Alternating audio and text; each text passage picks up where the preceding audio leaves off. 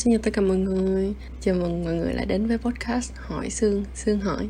Và hôm nay đó là tập 3 của podcast rồi. Mình sẽ nói về chủ đề mà mình cảm thấy là có rất là nhiều bạn quan tâm đến chủ đề này. Nhất là những khi mà mình đăng những trải bài chung liên quan đến chủ đề này, luôn luôn có một cái lượng tương tác vô cùng cao. Đó chính là chủ đề liên quan tới tình yêu. Tập podcast hôm nay sẽ được chia thành hai phần. Phần đầu mình sẽ đọc về một cái bài mà mình đã từng viết về tình yêu vào khoảng tháng 5. Và phần 2 sẽ là cảm nghĩ của mình vào bây giờ về tình yêu. Như mình đã từng nói cho rất là nhiều lần, đó chính là suy nghĩ của con người thì sẽ luôn thay đổi theo thời gian. Vậy thì mọi người sẽ nghe thử xem là mình sẽ có thay đổi như thế nào. À quên, mình chưa giới thiệu tên của tập podcast ngày hôm nay. Đó chính là ở độ tuổi hiện tại thì mình nghĩ gì về tình yêu. Đó chính là câu hỏi ngày hôm nay mà mình tự hỏi cho mình và để mình trả lời trong podcast này. Ok, đầu tiên mình sẽ bắt đầu với một đoạn văn mà mình đã viết vào cỡ tháng 5 năm nay ha. Cách đây tầm 5 tháng thôi. Cá và nước cùng câu chuyện ngụ ngôn. Cá nói, anh không thể nhìn thấy những giọt nước mắt nơi khóe mi em vì em đang ở trong nước. Nước đáp, nhưng tôi có thể cảm nhận được những giọt nước mắt ấy của em bởi vì em ở trong lòng tôi. Thật ra thì mình muốn kể lại câu chuyện này theo hướng tích cực và vui tươi hơn bản gốc nhiều, vì tình yêu là không có rào cản nào cả. Khi cả hai con tim cùng chung nhịp đập, anh có tôi có anh là tôi là anh. Khi đó ta nhận ra, ta đã yêu.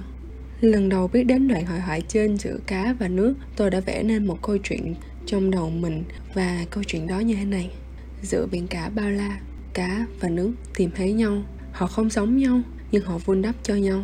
Họ dựa vào nhau, họ cùng nhau vượt qua thử thách.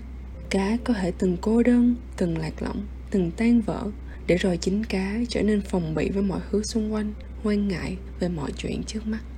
Nhưng nước đã đến, đã đem theo cả sự ấm áp và mát lạnh cho cá, đã dùng chính những yêu thương, chia sẻ, cảm thông để cá hạ đi lớp vỏ bọc cứng cáp bên ngoài, để lần nữa tin tưởng vào tình yêu và những cảm xúc trần trụi nhưng rất đỗi đáng yêu này.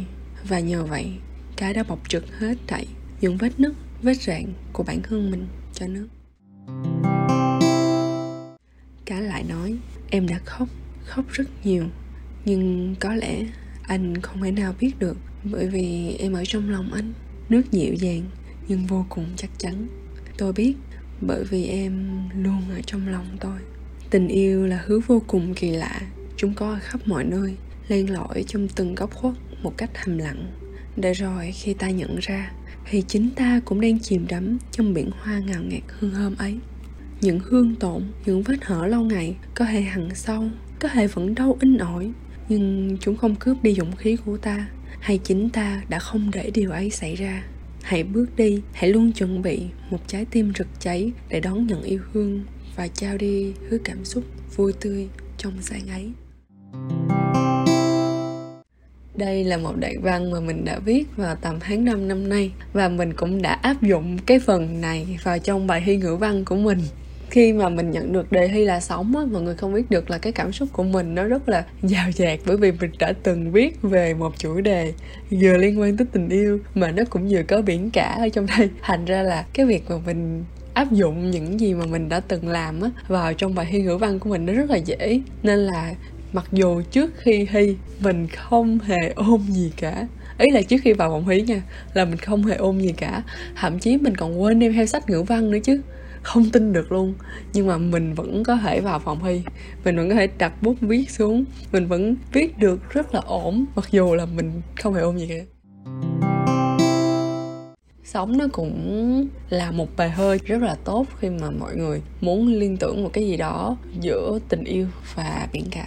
Ta vẫn có thể cảm nhận được một thứ tình yêu vô cùng dịu dàng, nhẹ nhàng và da diết của một cô gái trong bài Sống. Cũng từ đó mà mình vẫn từng đổi một cái câu là mọi người có thể cảm nhận được tất cả mọi thứ, và thứ gần với mọi người nhất chính là quyển sách ngữ văn. Có thể mọi người sẽ không có nhiều thời gian để mà đọc những câu chuyện tình yêu, hay là để mà đọc những cuốn sách self-help, hay đọc những cuốn sách về triết học, về khoa học, về tâm lý học, nhưng mà mọi người vẫn có thể cảm nhận được những cảm xúc mà nhà văn, nhà thơ, những hy hào, những hy sĩ khi mà họ đặt bút viết xuống những tác phẩm đó. Mọi người khi mà đọc những bài văn trong sách ngữ văn á, mọi người vẫn có thể cảm nhận được cái cảm xúc của họ, cái suy nghĩ của họ, và hơn thế nữa đó chính là những bài học mà họ để lại cho mình. Chẳng hạn như là có những tác phẩm mà mình cực kỳ ấn tượng như là bài Nhàn của Nguyễn Bỉnh Khiêm hay là bài Ca đi trên bãi cát của Cao Bá Quát. Đó là những bài mà mọi người có thể thấy rõ được nó không chỉ nói lên được cái hiện thực của thời đại vào lúc đó mà cả ở bây giờ. Nếu như cái bài Ca đi trên bãi cát á, nó dành cho cái việc đi thi cử của ông Cao Bá Quát, nếu mà đặt vào cái thời điểm bây giờ mọi người có thể thấy là có rất là nhiều người họ đang chạy đua hay một cái đường đua nào đó mà họ quên đi chính mình. Họ có thể là đâm đầu vì những con điểm 10, đâm đầu vì những kết quả học tập tốt và đâm đầu vì những kết quả làm việc tốt, nhưng mà họ quên đi chính mình. Để rồi khi họ dừng lại, họ nhận ra, họ mới cảm thấy là họ quên đi ý nghĩa sống của mình. Và nhạc cũng có hai câu thơ là: ta dạy ta tìm nơi vắng vẻ, người khôn người đến chốn lao sao. Cũng giống như là cái việc mà những người ở thời buổi bây giờ, mọi người đều chạy theo một cái đường đua nào đó mà quên đi những cái giá trị thật của cuộc sống mọi người. Là cuộc sống của mọi người, là sức khỏe của mọi người, là cảm xúc của mọi người, và người thân, gia đình, những người xung quanh mọi người. Cũng giống như trong chuyện tình yêu vậy đó. Đôi khi chúng ta hay thường nói là mình yêu họ nhiều quá, nhưng mình lại không nhận được cái tình yêu như mình yêu họ. Mình không nhận được những gì mà như cách mình cho đi. Đó chính là cái vấn đề tại sao là như vậy. Tại sao chúng ta lại cần họ phải đưa lại cho chúng ta cái thứ tình yêu nhiều như chúng ta đã đưa họ. Tình yêu không phải là một vụ buôn bán để chúng ta có thể lỗ, chúng ta có thể lời. Tình yêu là cảm xúc. Nên là mọi người cứ giữ vững nó là cảm xúc đi mọi người ạ. Đừng nên để nó biến tấu thành một cái gì cả. Khi chúng ta nghĩ nó là một cảm xúc, chúng ta có thể nhìn nó một cách nhẹ nhàng hơn, một cách trơn tru hơn và một cách bao dung hơn. Chúng ta chỉ đơn giản là ta cho đi cảm xúc. Nếu như cảm xúc của ta được nhận thì ta vui, cảm xúc của ta được phản hồi thì ta vui hơn. Nhưng nếu nó không được phản hồi hay nếu nó không được nhận thì ta vẫn vui. Vì ta dám nói lên cảm xúc của mình, vì ta dám bộc lộ những cảm xúc mà ta đã giấu trong lòng bấy lâu nay. Sau đây sẽ là phần tiếp theo của podcast ngày hôm nay. Đó chính là cảm nghĩ của mình về chuyện tình yêu. Thật ra thì mình chưa từng yêu một chàng trai hay là một cô gái nào đó quá sâu đậm để mà có thể chia sẻ rõ ràng hơn cho mọi người về cảm xúc trong một mối quan hệ yêu đương như thế nào. Nhưng mà mình có thể cảm nhận được tình yêu từ tình yêu gia đình. Đôi khi mình cảm thấy là hồi trước nha, mình rất là hay có cái câu hỏi là tại sao mình quan tâm họ đến như vậy, tại sao mình yêu thương họ đến như vậy. Mình đặt hết tất cả tâm trí của mình vào tình yêu dành cho họ. Mình chỉ muốn họ tốt, mình chỉ muốn mình nói ra để cho họ làm theo mình, để họ tốt hơn thôi. Nhưng họ lại không như vậy. Hồi đó mình còn trách là tại sao họ lại không chịu hiểu cho mình, tại sao họ lại không quý mến mình như cách mà mình quý mến họ, tại sao họ lại cứ bơ phơ hoặc là họ văng mình sang một bên nào đó. Rồi mình hỏi ngược là mình là vậy, mình bị như vậy rồi mình có còn yêu họ nữa hay không, mình bị những cái điều đó rồi thì mình có ghét họ hay không. Thì không, thậm chí là mình vào lúc đó hay là mình và bây giờ, câu trả lời vẫn là không. Bởi vì mình yêu họ, mình trân trọng họ, mình yêu thương họ, mình yêu quý họ, mình mến họ. Đó là cảm xúc của mình. Nên là nếu như mà nó đến được với họ thì mình vui. Nếu mà họ chịu thay đổi để tốt hơn cho họ thì mình vui. Còn nếu như không, họ vẫn có cuộc sống riêng của họ. Đó vẫn là một cuộc sống rất là riêng của họ. Đó là hành trình của họ. Họ với mình chỉ có đúng một sợi dây liên kết là người thân của nhau. Nên là đôi khi chúng ta sẽ không thể nào mà bắt buộc họ như mình được. Cũng như trong mối quan hệ nam nữ hay là mối quan hệ, trong bất kỳ mối quan hệ tình yêu nào, mọi người sẽ không thể nào bắt chàng trai đó hay bắt cô gái đó yêu mọi người như cách mà mọi người yêu họ. Tại chúng ta không có một cái thước đo chuẩn ở đây. Chúng ta không thể nào biết được là mình yêu họ 80% thì họ cũng phải yêu mình 80%, hay là mình hy sinh cho họ 100% thì họ cũng phải hy sinh cho mình 100%. Những cái số liệu đó mình lấy đâu? Mình đâu có đâu. Tất cả là nó dựa trên cái thước đo của cá nhân mình mà. Tất cả nó dựa trên cái thước đo của việc là mình tự nhìn nhận cái tình cảm của mình. Và đâu đó mình có thể không phát hiện ra tình cảm của họ. Đâu đó mình có thể là blur đi. Bởi vì mình tập trung vào cái tình cảm mà mình trao cho họ và tập trung vào cái việc mà mình phải nhận được đúng cái tình cảm đó quá. Nên là mình không để ý đến việc họ đã trao cho mình những gì, họ đã quan tâm mình như thế nào. Cô chủ nhiệm cấp 3 của mình nói là đôi khi lúc nào ta cũng nói là ta thương người hơn người thương ta, nhưng mà ta không bao giờ để ý đến việc người thương ta như thế nào cả.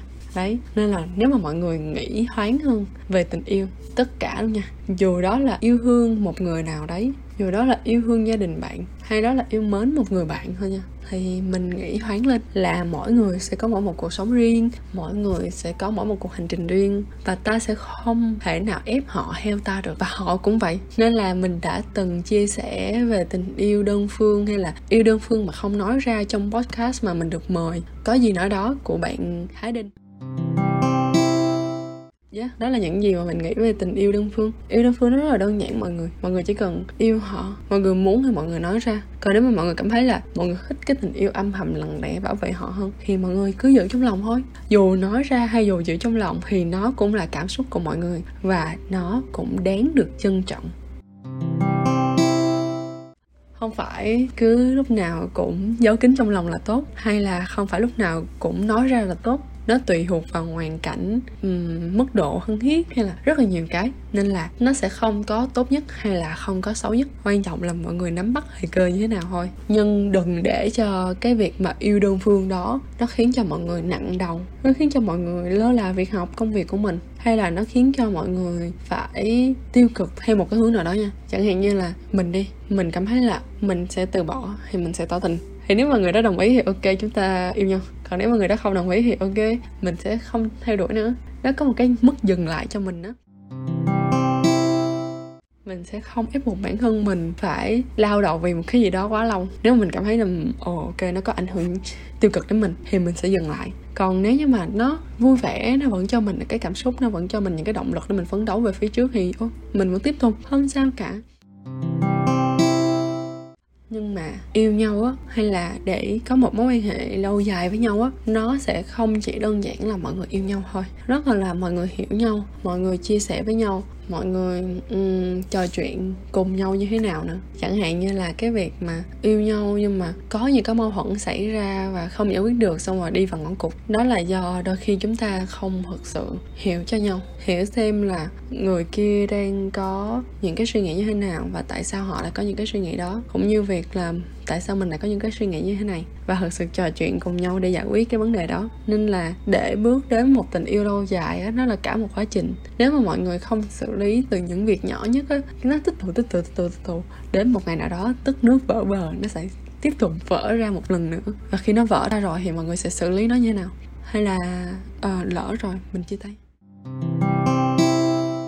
Đấy là lúc mà bắt đầu yêu. Trước khi yêu á, mọi người sẽ có một cái giai đoạn là mập mờ để tìm hiểu nhau, đúng không? Thì có người từng hỏi mình là ôi chị ơi, tại sao anh ấy cứ mập mờ với em như vậy?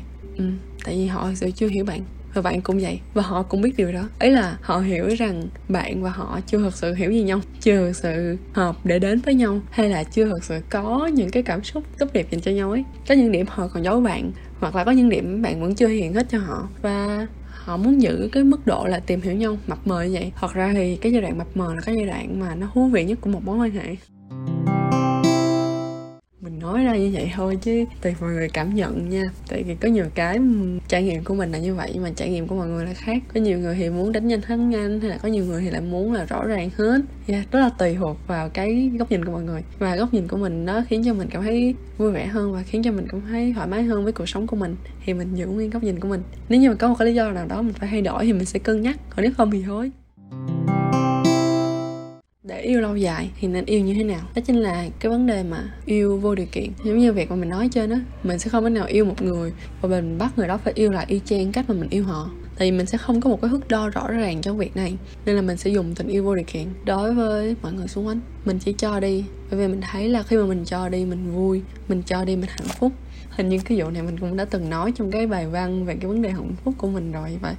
Đôi khi mình chỉ việc cho đi để mình nhận lại, và cái việc mà mình nhận lại này nè, nó không phải là tình yêu từ người đó đâu, mà mình thật sự tạo ra một cái gì đó để mình nhận lại cho chính bản thân mình, cho chính cái hai hồ sơ của mình được chăm sóc và được healing nhiều hơn.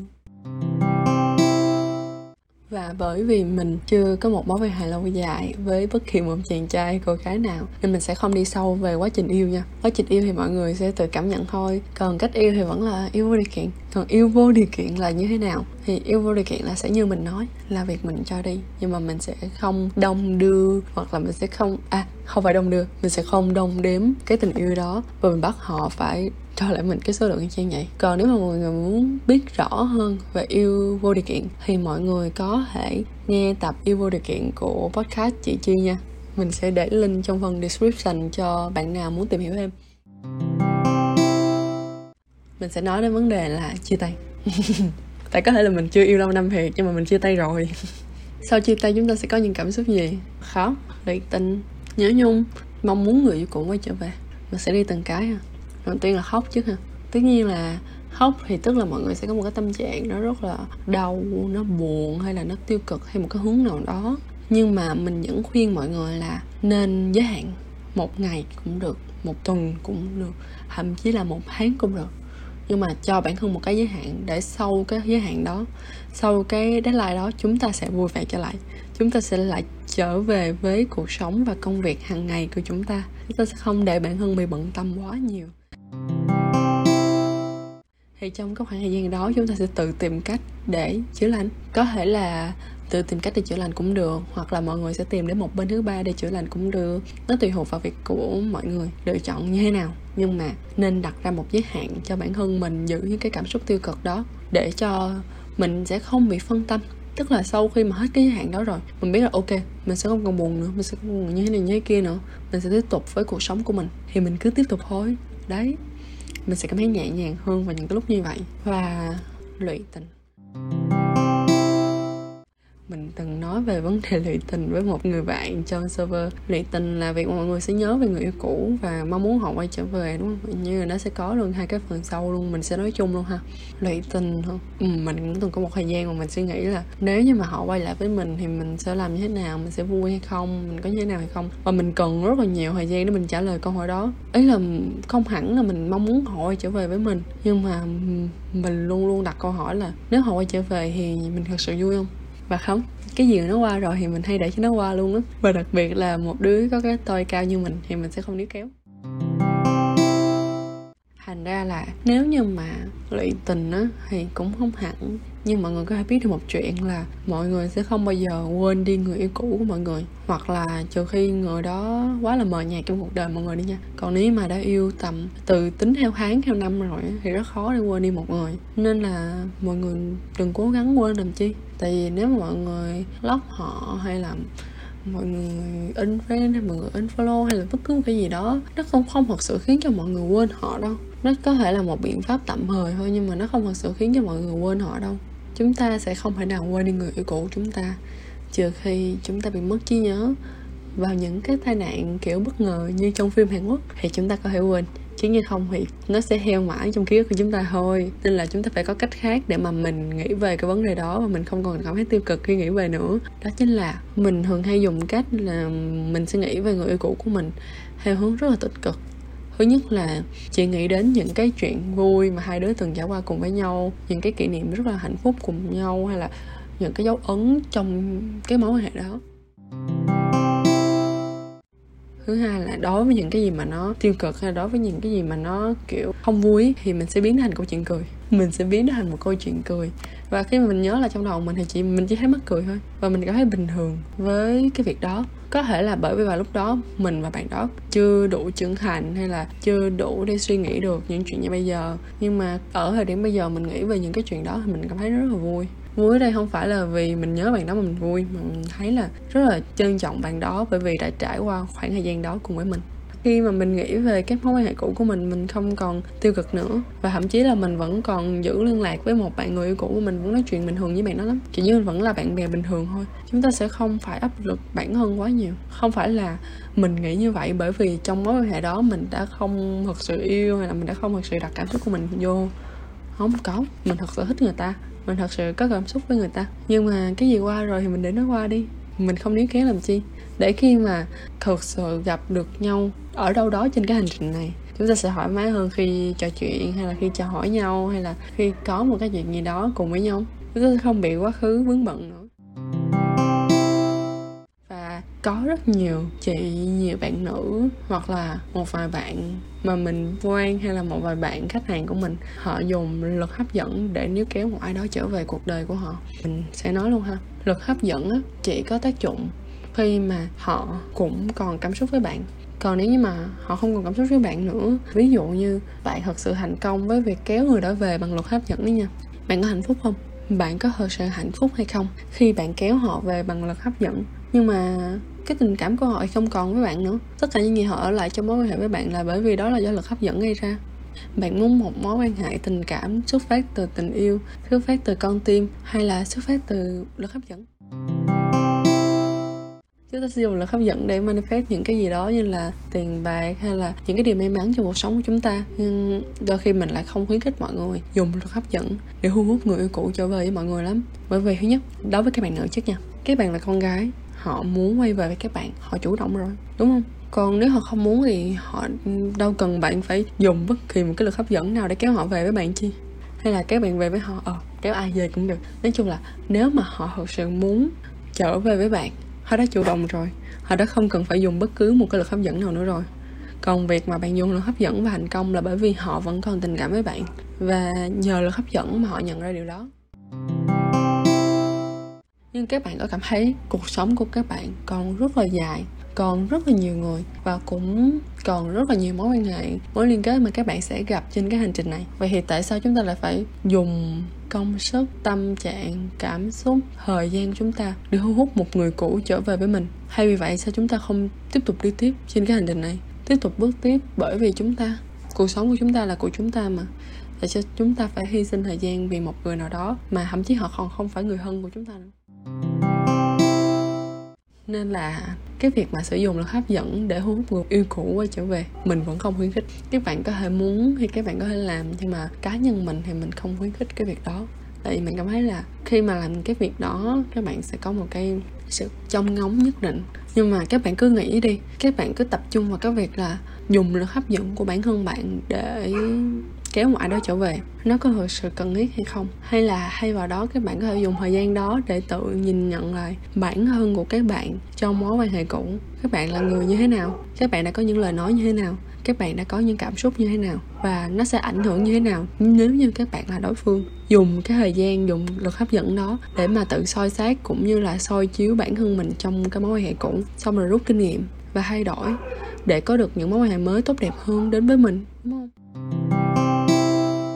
Sau mỗi mối quan hệ kết thúc á, nếu như mà các bạn không đủ dũng cảm để đứng lên thì phải tự biết cách chữa lành bản thân mình trước cái đã, trước cái việc mà các bạn thu hút bất kỳ ai trở về với các bạn. Chắc đây sẽ là tập podcast dài nhất qua những tập podcast dài hết mọi người xem, nhưng mà mong rằng mọi người sẽ nghe hết podcast này. Và đến cái thời điểm bây giờ, trên đây là tất cả những gì mà mình chia sẻ về cái nhìn của mình trong vấn đề tình yêu. Mặc dù mình chỉ là một đứa 18 tuổi thôi, nên là có thể mình chỉ là một bạn nữ 18 tuổi thôi, mình không có nhiều kinh nghiệm yêu đương. Nhưng mà mình mong là những cái gì mà mình chia sẻ ở trên đây có thể giúp đỡ mọi người, hoặc là có thể cho mọi người một cái nhìn mới trong chuyện tình cảm, dù cho mọi người ở bất kỳ độ tuổi nào, dù cho mọi người có bất kỳ một quan điểm nào, thì mong là nó vẫn có thể cho mọi người được một cái nhìn mới hơn về câu chuyện tình cảm của mọi người và của mọi mối quan hệ. Cảm ơn mọi người đã lắng nghe và ủng hộ podcast Hỏi Sương, Sương Hỏi và tập 3 của podcast. Sau đây sẽ là phần câu hỏi. Khi các bạn 18 tuổi, mọi người nghĩ gì về tình yêu?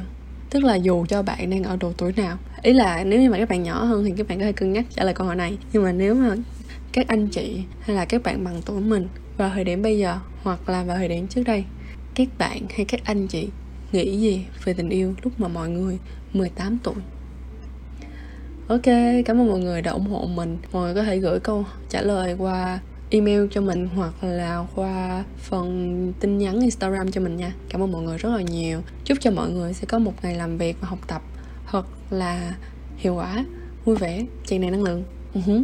Còn nếu như mà mọi người đang nghe cái này vào ban đêm thì chúc cho mọi người sẽ có một buổi tối ấm áp, cuối năm vui vẻ và thật sự ngủ một giấc ngon ơi là ngon nha. Chào tạm biệt mọi người và hẹn gặp lại mọi người trong tập podcast tiếp theo. Bye bye!